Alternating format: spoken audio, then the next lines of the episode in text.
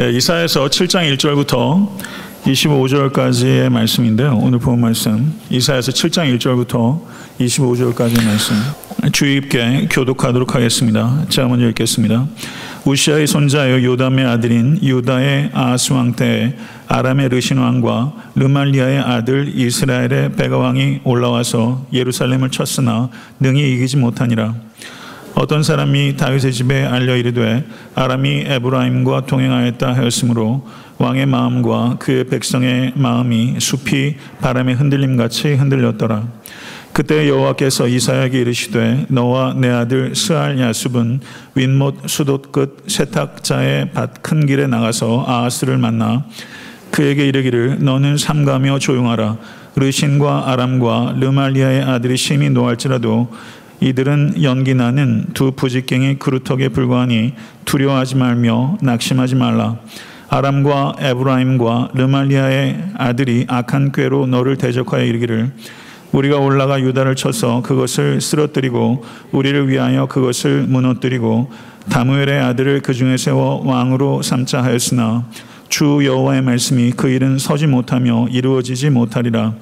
대저 아람의 머리는 다메섹이요 다메섹의 머리는 르신이며 65년 내에 에브라임이 패망하여 다시는 나라를 이루지 못할 것이며 에브라임의 머리는 사마리아요 사마리아의 머리는 르말리아의 아들이니라. 만일 너희가 굳게 믿지 아니하면 너희는 굳게 서지 못하리라 하시니라.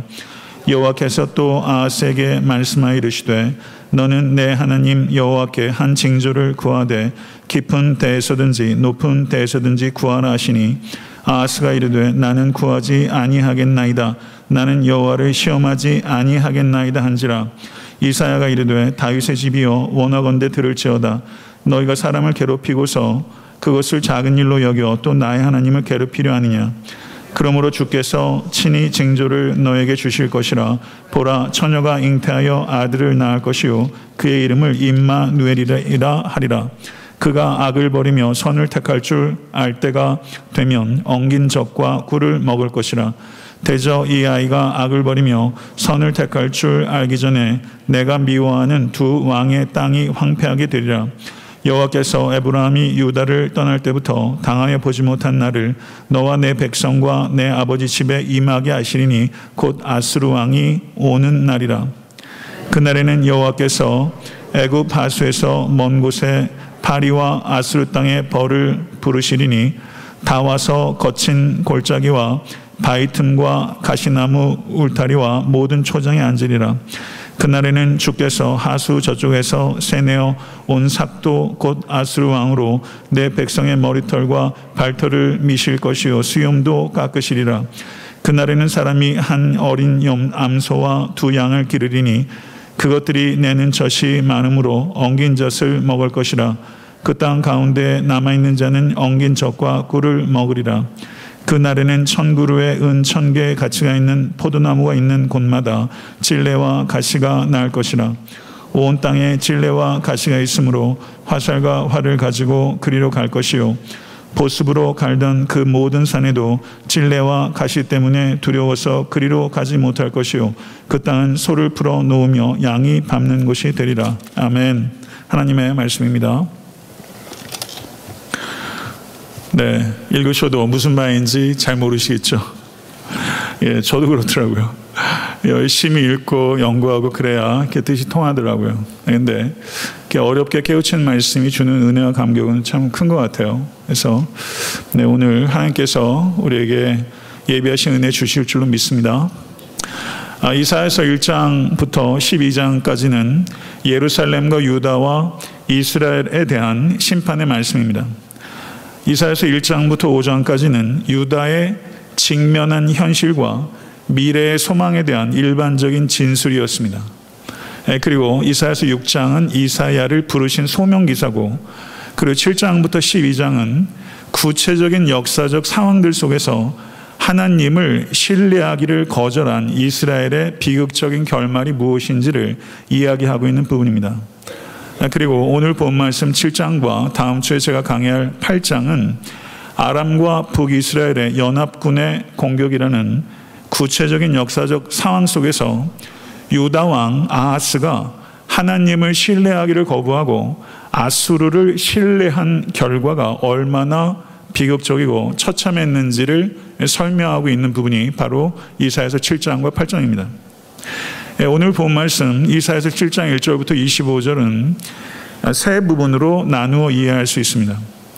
우리가 성경 말씀이 한번 읽으면 오리무중인데 그것이 가지고 있는 구조적인 것을 좀 이해하려고 노력하다 보면 본문이 드러나기 시작합니다.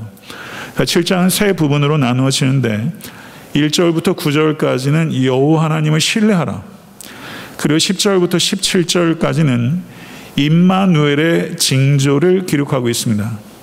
그리고 18절부터 25절은 아수르를 신뢰한 비극적인 결과를 기록하고 있는 부분입니다. 이렇게 세 개의 부분으로 이 7장이 구성되어 있습니다. 1절의 말씀을 보십시오. 우시아의 손자요 요담의 아들인 유다의 아하스 왕 때 아람의 르신 왕과 르말리아의 아들 이스라엘의 베가 왕이 올라와서 예루살렘을 쳤으나 능히 이기지 못하니라 라고 말하면서 본문의 역사적 배경을 제시하고 있습니다. 이 사건이 정확히 언제 일어났는지 알 수는 없지만 우리가 대략적으로 추정하기는 이때는 주전 735년 경으로 보입니다. 북이스라엘이 멸망한 것이 주전 722년입니다. 그러니까 북이스라엘이 멸망하기 13년 전에 있었던 역사적 배경을 이야기하고 있는 것이다. 이렇게 볼 수 있습니다. 그렇다면 왜 북이스라엘과 아람이 유다를 침공했을까요? 그것은 북이스라엘과 아람이 이 남유다를 반아수르 동맹에 가담시키길 원했는데 이 남유다가 한사코 동맹에 가담하지 않았습니다. 그래서 오늘 본 말씀 6절을 보게 되면 우리가 올라가 유다를 쳐서 그것을 쓰러뜨리고 우리를 위하여 그것을 무너뜨리고 다부엘의 아들을 그 중에 세워 왕으로 삼고자 하였으나 이렇게 말하고 있습니다. 이들의 목적이 반아수르 동맹의 남유다를 포섭하려는 것이 목적이었는데 거기서 멈추지 않고 남유다의 아하스 왕을 폐위시키고 누구를 세운다고요? 다부엘의 아들을 세우려고 했다. 여기에서 굉장히 심각한 문제가 있는 것입니다. 남유다는 다윗 왕조입니다. 다윗의 자손들이 왕을 이루고 있고 다윗의 위가 영원할 것이다 라고 사무엘하 7장이 이야기하고 있는 것이 Davidic Covenant 다윗 언약인데 여기에서 북이스라엘과 아람은 이 다윗 언약을 폐기하고 다윗의 자손이 아니라 다브엘의 아들들로 왕을 세우려고 했던 매우 어, 그 심각한 죄악을 지금 도모하고 있는 것이다. 이렇게 볼 수 있는 것이죠. 2절 말씀을 보면 아람과 북이스라엘 동맹군의 침공 소식을 들은 유다의 반응을 기록하고 있습니다. 왕의 마음과 그의 백성의 마음이 숲이 바람에 흔들린 같이 흔들렸다. 이렇게 문학적으로 표현하고 있습니다. 누가 먼저 두려움에 사로잡혔습니까? 아스 왕이 먼저 두려움에 사로잡혔습니다. 왕이 두려워하자 백성들이 삽시간에 두려움으로 전염됐던 것이죠. 가정에서도 가장이 두려움에 사로잡히고 교회에서도 목자가 두려움에 사로잡히면 그 두려움은 굉장히 빠른 속도로 전염되는 것입니다. 하나님께서는 이 두려움에 사로잡힌 아하스에게 이사야를 통해서 계시의 말씀을 주셨습니다. 3절을 보게 되면 너와 내 아들 스알 야습은 윗못 수도 끝 세탁자의 밭 큰 길에 나가서 아하스를 만나라. 이렇게 하나님께서 이사야에게 명령하셨어요. 그런데 여기서 이사야의 첫 아들 이름이 등장합니다. 그 이름이 뭐라고요? 스알 야숲. 스알 야숲. 이 이름의 뜻이 뭐냐면 남은 자가 돌아오리라 라는 뜻이에요. 하나님께서는 왜 이사야를 혼자 보내지 않고 스알 야숲이라는 아들을 데려가라고 이야기한 것일까요?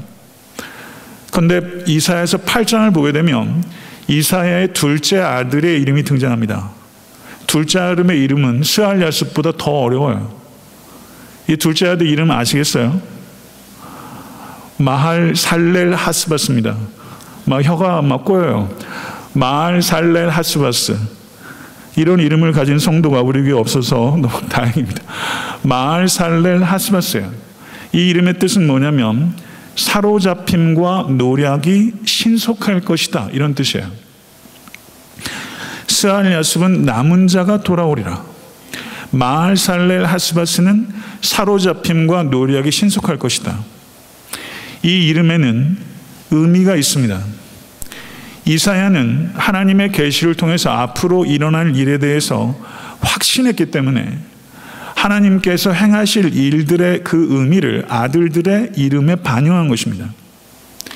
이사의 아들들의 이름들 스알 야습과 마알 살렐 하스바스는 바로 하나님께서 이사야를 통해서 주시는 예언을 실물적으로 확인하고 그것을 확신시키는 이름이라는 것이죠.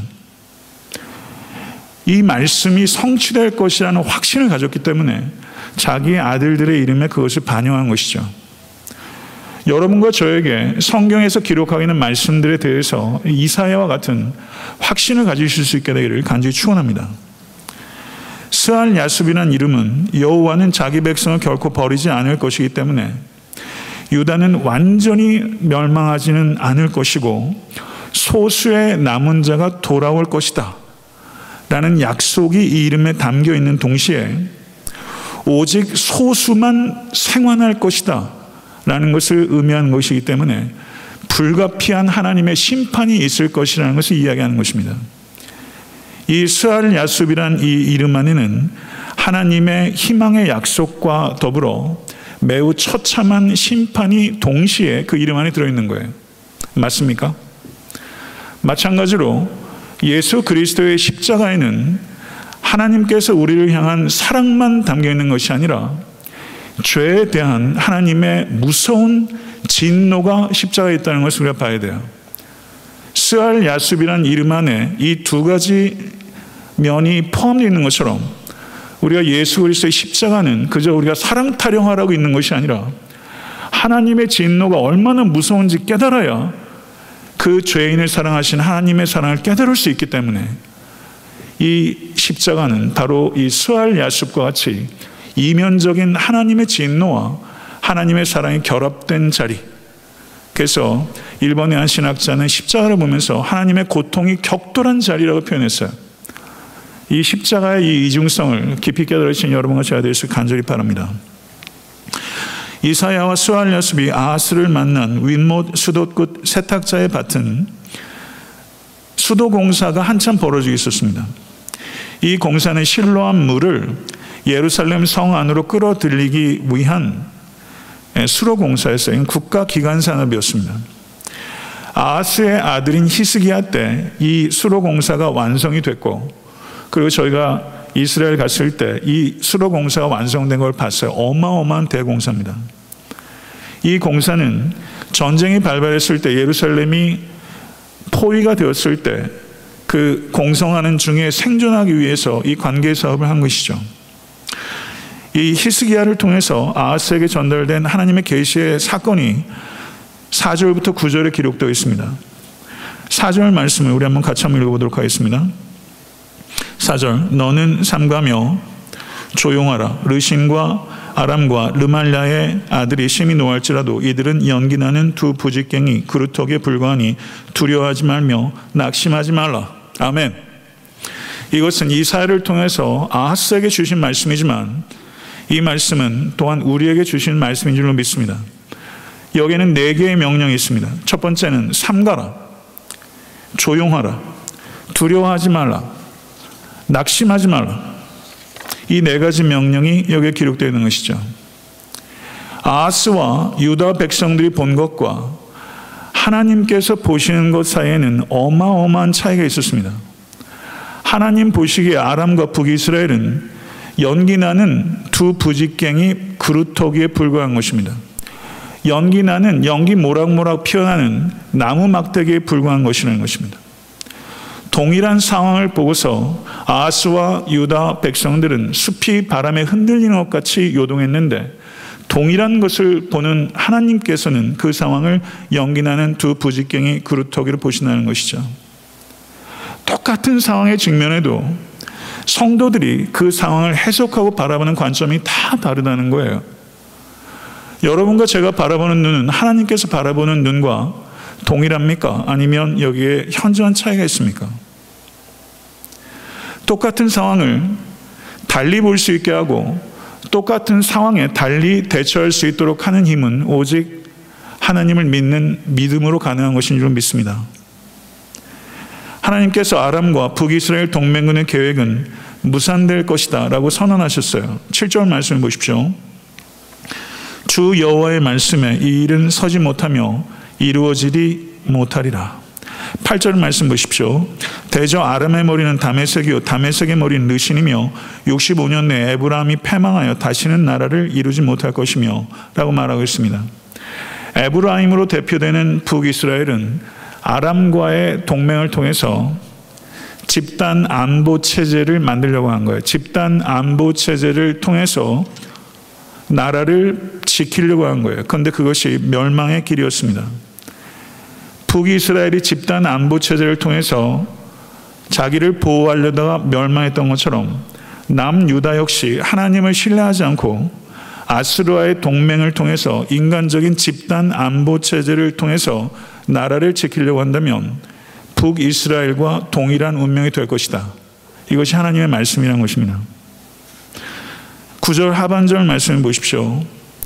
오늘 이사야서 전체에서 가장 핵심적인 구절이 9절 하반절인데요. 저기 만일부터 시작하는 부분들을 우리 한번 같이 한번 읽어보도록 하겠습니다. 시작.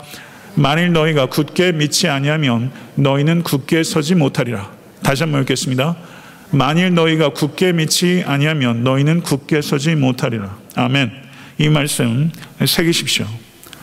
만일 우리가 굳게 믿지 아니하면 우리는 결코 결코란 말이 사실은 성경 원어상으로 있어요.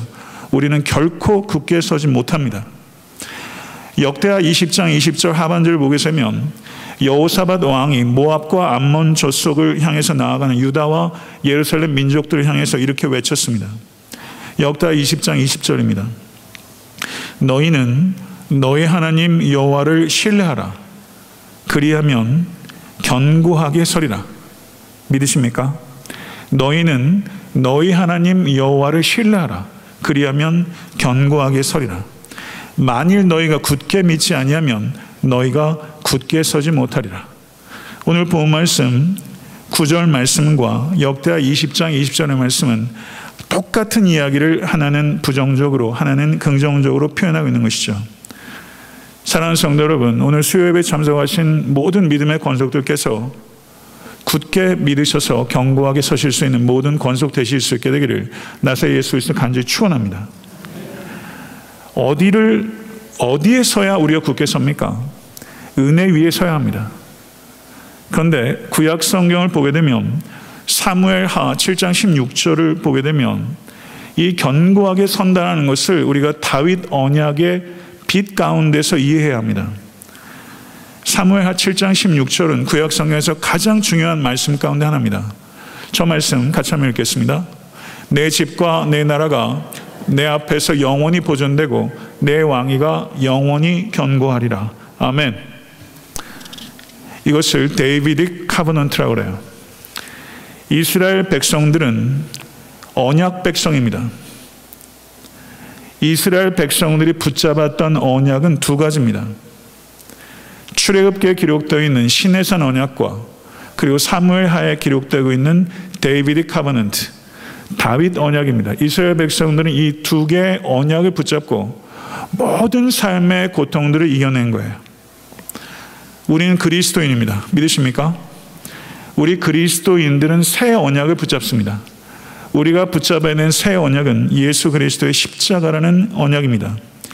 이 언약을 붙잡을 때 이스라엘 백성들이 Sinai Covenant 그리고 Davidic Covenant를 붙잡고 모든 역경들을 통과했던 것처럼 우리들은 새 언약, 옛 언약이 예표하는 새 언약 백성이고 여러분과 저는 십자가의 언약을 붙잡는 사람이에요. 구약 백성보다 더 온전하고 극치적인 언약을 붙잡고 있는 백성들입니다. 믿으십니까? 이 언약을 붙잡을 때 우리들은 삶의 형편이 어떠하든지 모든 상황 속에서 흔들리지 않고 굳게 설 수 있게 될 줄로 믿습니다. 십자가를 통해서 자기 자신도 이웃도 사건도 역사도 환경도 바라보십시오. 그러할 때 오늘 이사를 통해서 아하스에 주신 말씀처럼 우리도 삼가할 수 있고 조용할 수 있고 낙심치 않을 수 있고 그리고 두려워하지 않을 수 있게 될 줄을 믿습니다. 이것이 여러분과 저의 경험이 되어야 하는 것입니다. 찬송가 가사 중에 십자가 십자가 내가 처음 볼 때 나의 마음에 큰 고통 사라져 오늘 믿고서 내 눈 밝았네. 참 내 기쁨 영원하도다. 이런 가사가 있고 최후 승리를 얻기까지 주의 십자가 사랑하리. 빛난 멸류관 받기까지 험한 십자가 붙들겠네. 이 찬양을 오늘 다시 한번 가사를 읽어보면서 찬양해 봤어요. 사랑하는 성도 여러분 여러분과 제가 이 십자가를 새롭게 붙잡으면 우리의 마음속에 기쁨도 승리도 영광도 회복되게 될 줄로 믿습니다. 사랑하는 성도 여러분, 흔들리지 마십시오. 그리고 예수 그리스도의 십자가를 굳건하게 붙잡으실 수 있는 여러분과 제가 될 수 있게 되기를 우리 주 예수 그리스도는 간절히 축원합니다. 이사야는 흔들리고 있는 아하스에게 하나님의 언약 위에 굳게 서라고 저는 열심으로 권면했어요. 그런데 아하스는 이 하나님의 계시를 받아들이지 않았습니다. 10절부터 17절은 아하스에게 주어진 두 번째 계시입니다. 첫 번째는 스알 야숲을 통한 계시라면 두 번째는 임마누엘을 통한 계시다. 이렇게 볼 수 있어요. 11절 말씀을 보시기 바랍니다. 너는 내 하나님 여호와께 한 징조를 구하되 깊은 데서든지 높은 데서든지 구하라. 이렇게 제의했어요. 이거는요, 일종의 백지 수표예요. 아스가 구하기만 하면 하나님께서 하늘을 움직이시든지 땅을 움직이시든지 일종의 백지 수표를 드린 것처럼 믿음을 굳게 하기 위해서 하나님께서 어떠한 징조라도 보여주겠다. 이렇게 하나님께서 약속하신 거예요. 그런데 아스가 뭐라고 대답합니까? 12절 한번 보세요. 12절. 자, 읽겠습니다. 나는 구하지 아니하겠나이다. 나는 여호와를 시험하지 아니하겠나이다. 이렇게 말했어요. 출애굽기 17장 2절을 보게 되면 너희가 어찌하여 여호와를 시험하느냐라고 말했습니다. 여호와 하나님을 시험하는 것은 죄입니다. 그래서 여기에서 아하스가 하는 말은 마치 이 구약의 말씀을 지킨 것처럼 믿음의 말이요 경건의 말인 것처럼 들립니다. 그렇지만 실상은 그렇지 않다는 것입니다. 아하스는 외형적으로는 경건한 말을 한 것처럼 보이지만 하나님께서 징조를 통해서 하나님의 뜻을 분명하게 나타내셨을 때 곧 아수르를 의지하지 말고 오직 여호와 하나님만을 의지하라는 것을 징조로서 하나님께서 보여주신다면 아하스는 그 징조에 따라 순종하고 싶은 마음이 전혀 없었습니다. 아하스는 순종할 뜻이 없었기 때문에 하나님의 징조를 구하지 않았던 것입니다. 아하스의 문제는 경건의 모양은 취하고 하나님의 뜻은 외면한 것에 있다는 것이죠. 이것을 이해하시겠습니까? 경건의 모양은 취하고 하나님의 뜻을 알기는 원하지 않아요. 이게 아하스예요. 이 사람은 신앙인이 아니라 종교인입니다. 현대의 많은 그리스도인들이 어쩌면 여러분과 제가 그러고 있는지 몰라요. 경건의 모양은 취하면서 실제 하나님의 뜻을 알기를 원치 않아요. 하나님의 뜻이 분명하면 하나님께서 그것을 우리에게 고려하라고 알려주시는 게 아니라 그것에 순종하라고 하나님의 뜻을 주시는 거예요.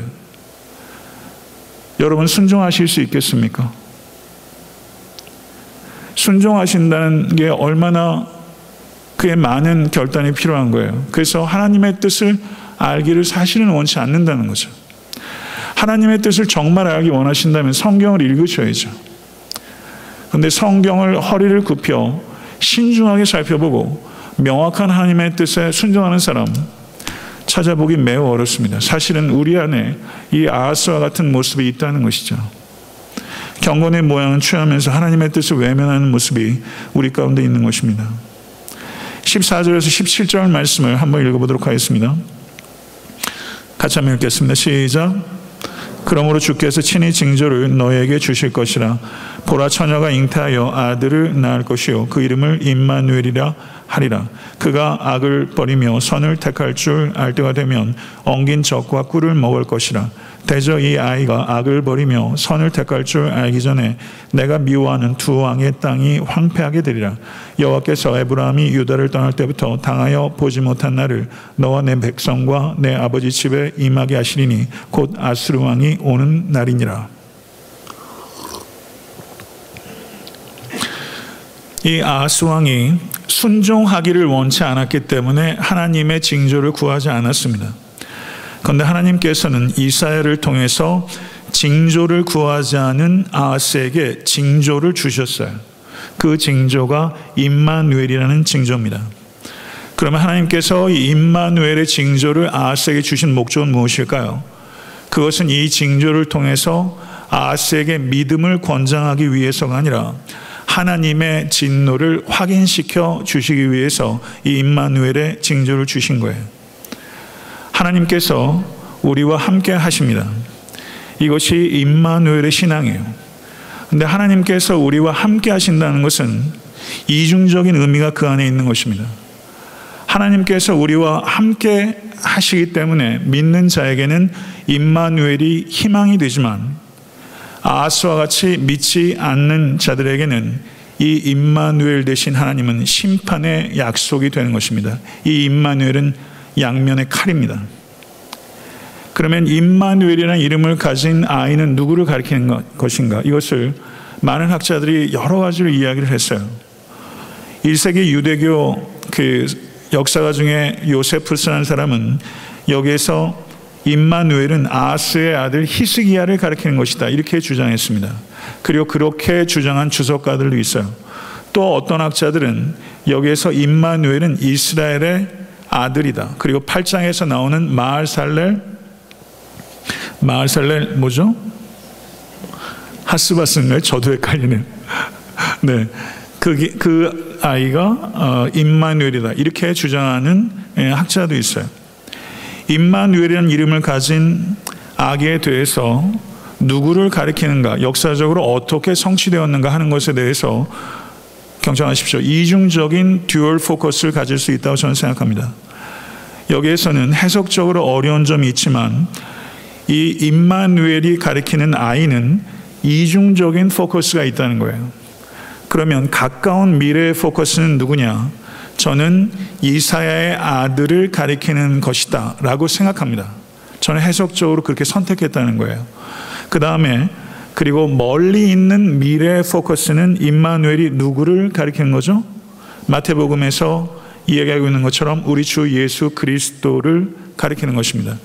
그래서 이 예언이 이중적인 dual focus를 가지고 있다는 거예요. 이것이 구약에 있는 혹은 신약에 있는 많은 예언의 사건들을 이해할 때 이 dual focus를 가지고 해석하는 것은 굉장한 유익이 있을 겁니다. 16절에서 17절의 말씀 보시게 되면 대저 이 아이가 악을 버리며 선을 택할 줄 알기 전에 네가 미워하는 두 왕의 땅이 황폐하게 되리라. 여기서 두 왕은 북이스라엘과 아람 왕을 가리키는 것이죠. 여호와께서 에브라함이 유다를 떠날 때부터 이 말은 북이스라엘이 남유다와 분리될 때부터를 이야기하는 거예요. 12개 지파 중에서 무려 10개 지파가 떨어져 나간 것이죠. 6분의 5가 떨어져 나간 것입니다. 그때 이후로부터 당하여 보지 못한 나를 당하게 될 것이다. 이렇게 이야기를 하고 있습니다. 여기서 우리가 잠깐 열왕기하 16장 7절에서 9절 말씀을 한번 살펴봐야 될 필요가 있습니다. 열왕기하 16장 7절에서 9절 말씀입니다. 같이 읽겠습니다. 시작.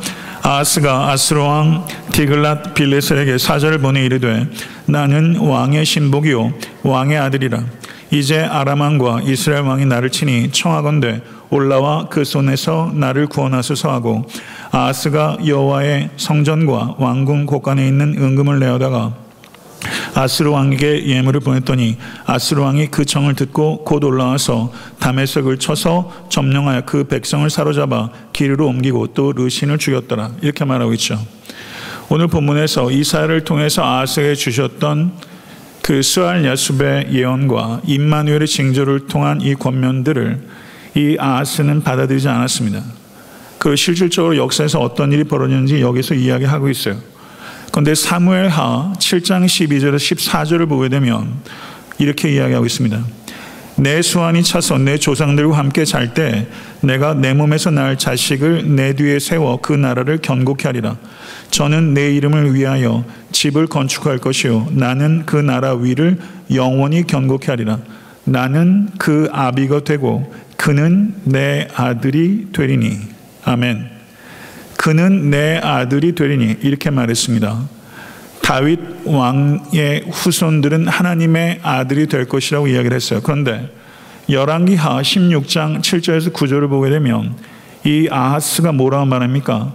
나는 나는 왕의 신복이요 왕의 왕의 아들이라.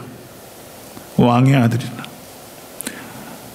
하나님의 아들이 될 것이라고 Davidic Covenant에서 얘기했는데 이 아하스 왕은 여호와 하나님을 믿지 않고 아수르를 믿어서 나는 아수르 왕의 아들이라라고 이야기를 하게 된 것이죠. 그리고 그 손에서 나를 구원하소서라고 외쳤습니다. 하나님이시여 나를 구원하소서라고 외쳐야 되는 남유다의 왕이 아수르에게 왕에게 나를 구원하소서라고 이야기를 하고 있다는 것입니다. 성도 여러분, 아하스는 여호와의 전에 왕궁 곳간에 있는 은금을 취해서 예물을 드리고 도움을 청했습니다. 아술은 즉시 반응했고 다메섹을 쳤고 아람 왕 르신을 죽이고 포로로 잡아왔고 북이스라엘의 운명은 어떻게 됐냐면요. 열왕기하 15장 29절에 기록되어 있는데 북이스라엘 영토 절반이 아수르에게 짓밟혔습니다. 그리고 이스라엘 백성 중 많은 사람들이 포로로 잡혀왔고 그리고 722년에 북이스라엘이 완전히 멸망해 버렸어요. 아스는 돈을 돈으로 구원을 샀습니다. 아스는 하나님을 의지하지 않고 아수르를 의지하면서 문제를 해결했습니다. 문제가 해결됐습니다.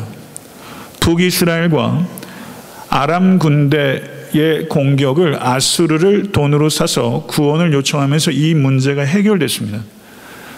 문제 해결됐는데 이 아수르가 구원자가 된 것이 아니라 아수르가 사형 집행자가 된 것입니다. 이 아하스는 호랑이 꼬리를 잡은 것입니다. 구원자를 처한 게 아니라 침략자를 처하게 된 것입니다. 만약에 여러분과 제가 아하스의 입장이라면, 아니, 우리가 유다 백성들의 입장이라면, 우리는 어떤 선택을 했을까요? 하나님을 의지했을까요? 아니면 아수를 의지했을까요? 이게 결코 간단한 문제가 아니라는 것이죠.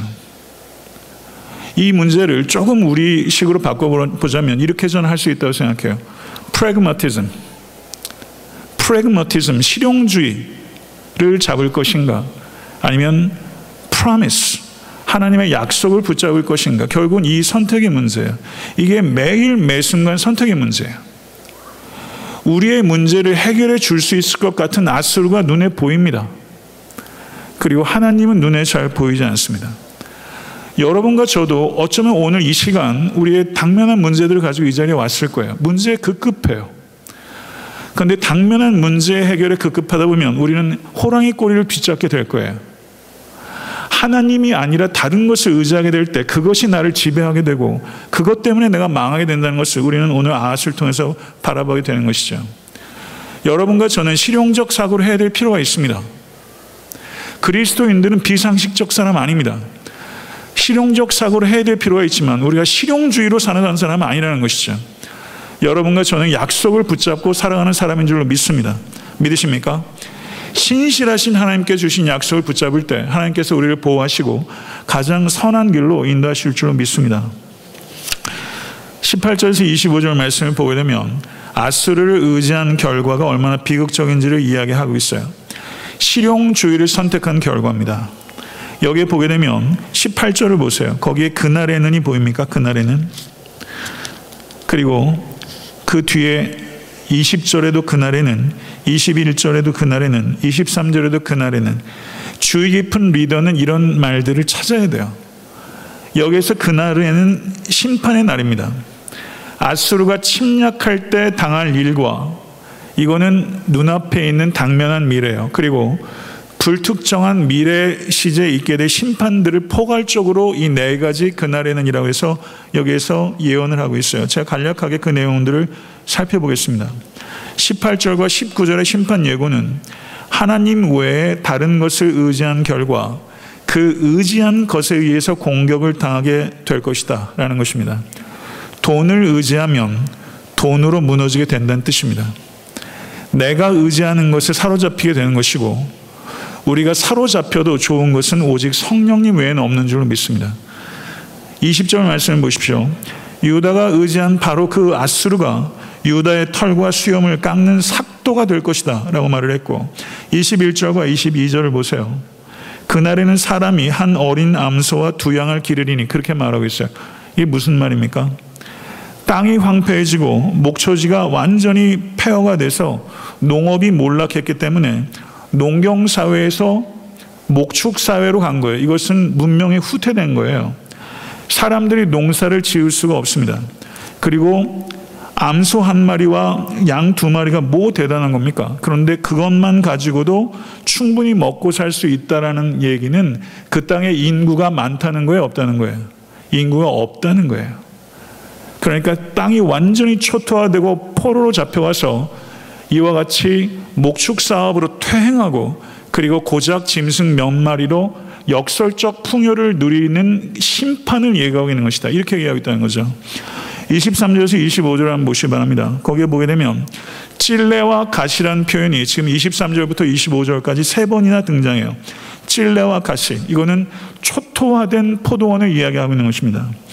찔레와 가시는 방치되고 파괴된 포도원을 이야기하는 거예요. 포도원에는 짐승들이 포도원을 잘 가꾸면 포도원 지기는 짐승들이 못 들어오게 합니다. 그런데 포도원이 황폐해지게 되면 포도원에 짐승들이 범람합니다. 그래서 24절을 보세요. 찔레와 가시가 있으므로 거기에 사람이 못 들어가 짐승이 범람해요. 그러니까 사람이 거기 들어가려면 어떻게 돼요? 화살과 활을 가지고 들어가야 되는 상황이 벌어진 거예요. 이제 이해가 되셨죠? 포도원이 황폐가 돼서 짐승들이 넘치고 그 사람이 들어갈 때 역설적으로 화살과 활을 들고 가야 되는 상황이 벌어진 것이다. 이렇게 18절부터 25절까지는 그날에 있게 될 심판에 대해서 문학적으로 표현하고 있지만 사실은 굉장히 사실적으로 표현하고 있다는 것이죠. 말씀을 맺겠습니다.